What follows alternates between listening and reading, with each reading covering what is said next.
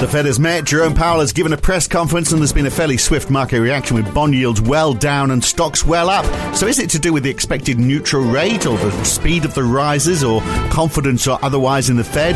Uh, yields are up in the UK, though, uh, ahead of the Bank of England, and they haven't even said anything yet. We'll look at what to expect, though, later on today. And locally, more signs of inflation for Australia and New Zealand. It's Thursday, the 5th of May, 2022. It's the morning call from NAB. Good morning. Well, that rate hike by the Fed has had uh, a big impact on the markets. In fact, it's completely turned around the equity markets. The Nasdaq was down more than 0.8%, but it's finished 3.2% up. The Dow was down a little, but after Jerome Powell spoke, it rallied to 2.8% up. Same with the S&P 500, which was losing ground until after the Fed. Then it was 2.9% up at close. The US dollar lost ground. It was down a little before the Fed. Then it dropped about 0.8% after the announcement. So against that, the euro is up 0.9%. The Aussie dollar the big winner this morning, up 2.2%, above 72 cents. And bond yields, well, they were heading up. Two year yields up four basis points before the Fed, but finished nine points down. 10 years have gone from just nudging above 3% again down to 2.92%. Big moves, but uh, heading the other way in the UK ahead of the Bank of England. A six basis point rise in two year yields there. And uh, nothing to do with the Fed, but not helping with their end game of getting inflation down. Oil is rising sharply now. 5.5% for WTI, 5.2% for Brent, which is now over $110 a barrel.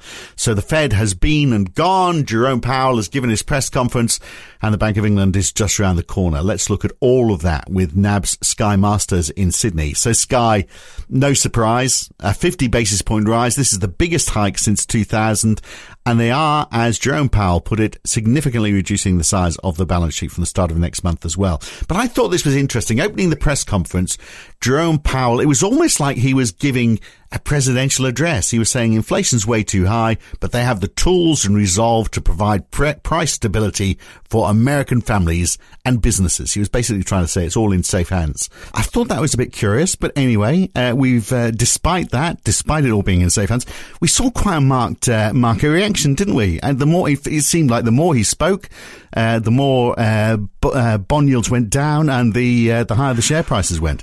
Good morning, Phil. The actual reaction to the Fed decision to raise the funds rate by 50 basis points and to officially announce the start of um, the unwind of the balance sheet, which will begin on the first of June. Um, the impact was pretty pretty muted a- across across markets, but it was it, it, sort of started to move when when the press conference um, began, and and just looking at market movements, you know, the two-year U.S. Treasury um, yield rallied from a post FOMC meeting level of 285. It got down to 260. Um, and it's currently tracking around 264. And you saw your 10 year Treasury yield rally from about um, 3% to 290, and it's currently at 292. Um, you know, big moves in, in, in, or weakness in the US dollar, and, you know, big jump higher yeah. in, in US equities. And, you know, what's, what's driven that move? Um, a couple of things I think that that Powell yeah. has has said, but I think what the market seems to have focused on is he really pushed back on the the likelihood that they would do a 75 basis point rate hike. Um, and if you recall, markets heading into this FOMC meeting had started to build up that pricing of possibly next meeting the Fed would go by 75 basis points. Yeah, off the table, uh, he said, didn't he? But he uh, he did uh, sort of commit to maybe a few 50 basis point rises. But the question is, where are we heading? Uh, what is the neutral rate? Uh, you know, he was he was asked about that, uh, and are they going to go above it? You know, on, on, the neutral rate, you know, he said, oh well, two two to three percent. I mean, you know, not the sort of specificity that you might be hoping for from a central bank, perhaps. No, I mean, you're right. He he sort of said it was between two to three percent. I, th- I think most people people had, had sort of set on the level that maybe neutral in the US is is 250, um, which I think is possibly where people are settling in where neutral is for Australia as well, around 250, 275. Um, but really, you know, what is the neutral rate? You, you, don't really know what the neutral rate is until after the fact. Um, and I think I think you, are seeing you're seeing central banks, at least the Fed, now front loading um, it's it's tightening. I think you're seeing that from the RBNZ as well. Um, and you're right, Powell did say overnight that you know on the table is a series of 50 basis point rate hikes. but they've sort of been signalling that to the market already. Um, so, you know, the market was well priced for a hawkish Fed today. Um, and I think that's sort of also why you're seeing this this repricing post the Fed meeting. Um, often, you, what you see in markets is that they they move well ahead of uh, something happening. So they've moved well ahead of the FOMC meeting, um, and now they're taking some of that pricing back. And if you, your question around what is the end point, um, you know, in terms of the Fed's dot plot profile, they've got 180 um, 1.875 for the Fed funds rate at the end of this year. Market pricing is currently at around 280, so it's currently 100 basis points above that. Yeah, I mean, um, so does that show? Do that, think, does that show that there's not a great deal of confidence then in, in where the, the Fed is going? And I wonder how much that press conference. I mean, he looked a bit shaky, didn't he, Jerome Powell? There was a there was a question about he was asked about the unemployment level, which you know, the 3.6 percent for March. Uh, Powell says he hopes it's going to go further. They want to get vacancies down without unemployment going up because, of course, that's their other mandate by getting more people back into the workforce. He didn't really explain how monetary policy was going to influence that. And he didn't seem particularly confident when he was answering questions like that. So I just wonder, you know, are we seeing a little, uh, is that part of the response as well? Are we seeing a little less confidence in, in, in, in the Fed? Is that, is that um, playing on markets a little bit?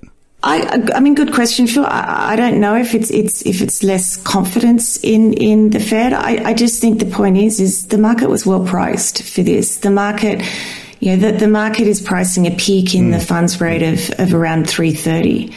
Um, you know, so the market's already got a lot of um, tightening priced in, um, and particularly into bond yields. If, if you look at where you know, the US 10 year bond yield is, it, it's, it's up near 3%.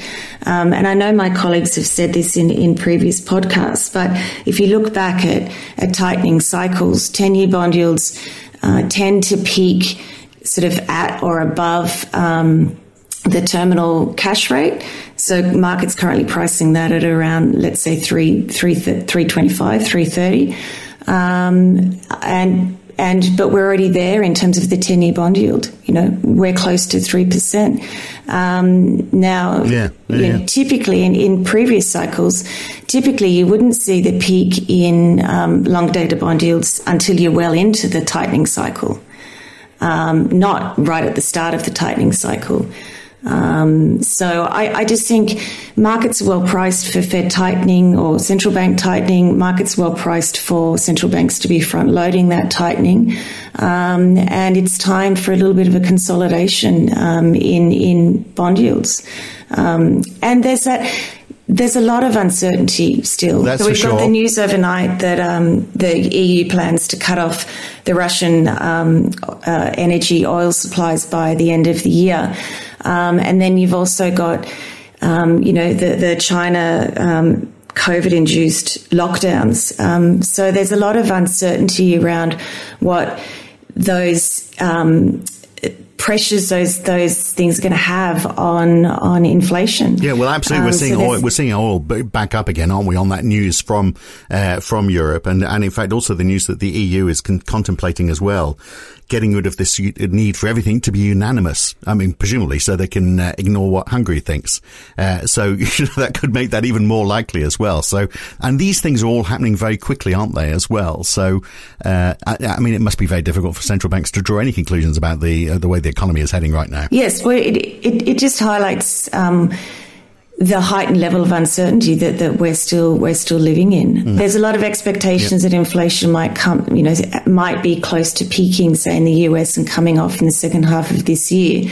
But um, maybe maybe that that pullback in inflation is going to come later than expected. Um, and so then there's the unknown of, well, what's going to happen to demand when you've got continued um, price pressures feeding feeding through um, through inflation, but then you've got higher cash rates as well. So I, th- I, think the nervousness of central banks is is a reflection of the the uncertainty in terms of the outlook. Yeah. Well, we saw. I mean, Australia's retail sales were interesting in that respect, weren't they? Yesterday, they were much higher than anticipated, at 1.6 percent in March in a month. So retail sales are 21 percent higher than before the pandemic. Now, a big chunk of that is because people are paying more for stuff. So we're not seeing any demand destruction. We're just seeing people prepared to dip into their pockets that little bit deeper. So that's not equalizing this supply demand imbalance, is it? Which we need to see. We need to see people buying less if we're going to uh, try and stop this inflation problem. Yes, yes, and and the you know the retail sales numbers did surprise to to the upside. Um, I think there's there is that recognition that maybe some of the strength. Um, in retail sales over the past couple of months is being driven by the bounce back from Omicron and, and also the floods. But mm. you, you, know, you, you can't ignore the fact that uh, even with the higher price pressures coming through at the moment, it, it's not dampening consumer consumer spending. Now we know that there's a lot of savings out there that can be um, can can be wound back or, or utilised, um, but I, I think I think what's going to be important for markets going forward now is the data that we're going to see start coming through in the next couple of months. Um, you know, for Australia, maybe you know, in, a couple of months' time, the data prints that we'll start to get will reflect, will be post the, the RBA starting the tightening cycle. And, and that'll be interesting to watch to see, well, what is happening with with demand now that the RBA is taking uh, the yeah. cash rate higher.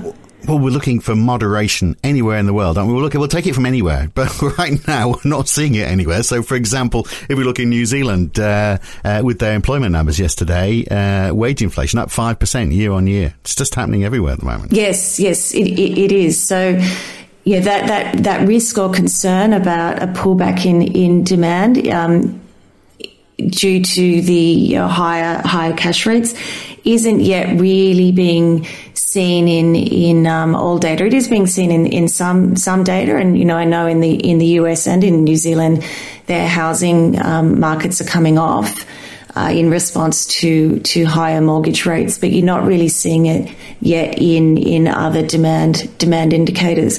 And on the New Zealand employment report, you know, as my BNZ colleagues wrote in their post-release note yesterday, you know, the, the result was very much in line with expectations, um, and it just confirms that widely held view that the New Zealand's labour market does remain exceptionally tight, and and it is continuing to be increasingly inflationary. And, uh, mm. you know, I, I, guess it, in terms of how the RBNZ would view it, uh, you know, it just affirms their tightening path that they've already begun, uh, which they have started to front load. Um, and, you know, as yeah. I said previously, you know, I think you're seeing that with the Fed um, now, you know, Powell now talking, they've, he's delivered a 50 basis point hike and he's left on the table the risk that they could do, do more 50 basis point tightenings. Uh, you know, central banks are starting to front load their tightening um, for fear of this inflation backdrop that we except have. Perhaps the, yeah, except perhaps the Bank of England, which we'll see today. Interesting that you know we, we had this, this discussion earlier about uh, on, on the podcast earlier in the week about whether the RBA should be lifting rates in an election month. The Bank of England is actually lifting rates, we think, on election day because uh, they've got the council elections across most of the UK today, and it is likely that the Bank of England is going to raise rates by 25 basis points, which is as far as they dare go, I think. Because I mean, obviously they do have demand uh, concerns about demand destruction there, don't they? Yes. So I mean, I guess the BOE is is one central bank out there at the moment that maybe isn't following that path of of front loading rate hikes. And, and I mean, I should couch, I should say, you know, we, we don't know what the RBA is going to do either. Um, you know, they have only delivered mm. their first rate hike. Um, but for the BOE, you know, it's widely expected that they're going to tighten again tonight, um, taking, you know, doing another 25 basis point rate hike, uh, taking their bank rate to 1%. But, um, you know, again, the, the, the, view is, is that um, the BOE's outlook may become um, not as clear. Um, and you know they may potentially maintain the forward guidance that they provided previously, saying that further modest tightening might be needed. Um, you know, and, and mm. that will all be dependent on on the incoming data. And and the view is is that maybe you could see the BOE pause after this this tightening tonight um, which would be clearly in contrast to to the Fed's statement and Powell's post meeting um, press conference that we've just heard. Yeah, and we're going to see a lot of shakedown, aren't we? I, I suspect over the next 24 hours as people go over the, those words from that press conference. I mean, there's a lot in there, wasn't there? Like the, the soft landing, uh, you know, uh, when uh, Powell was asked the, the Volcker question, you know, would he take the US into, into a recession if that's what was needed to bring inflation down? You could see he was very cagey about giving the answer to that because obviously he was concerned that, you know, it might get into mainstream media and, uh, and, and, you know, the man behind the recession, he doesn't want to take that. But he, he also talked, you know, he's asked about a soft landing and he turned that into a softish landing and said it's going to be difficult to get there. It's all in the language, isn't it? And he was trying to, you know, like always for a central banker, trying to have a bit of an each way bet. Yes, yes, uh, and again, like it, it, it's this balance. It's it's this that, that central banks are having to deal mm. with. It, it's you know inflation.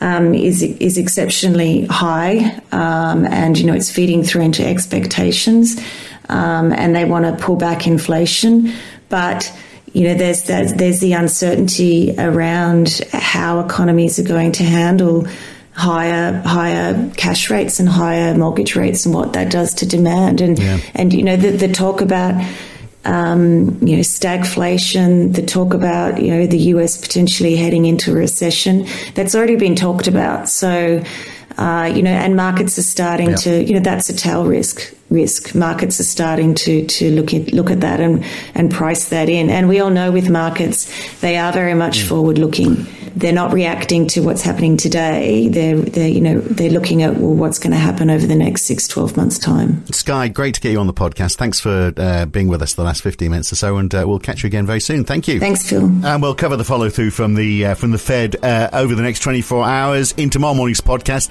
uh, and the rundown from the Bank of England as well. I'm Phil Dobbie for now. Catch you tomorrow morning. Thanks for listening.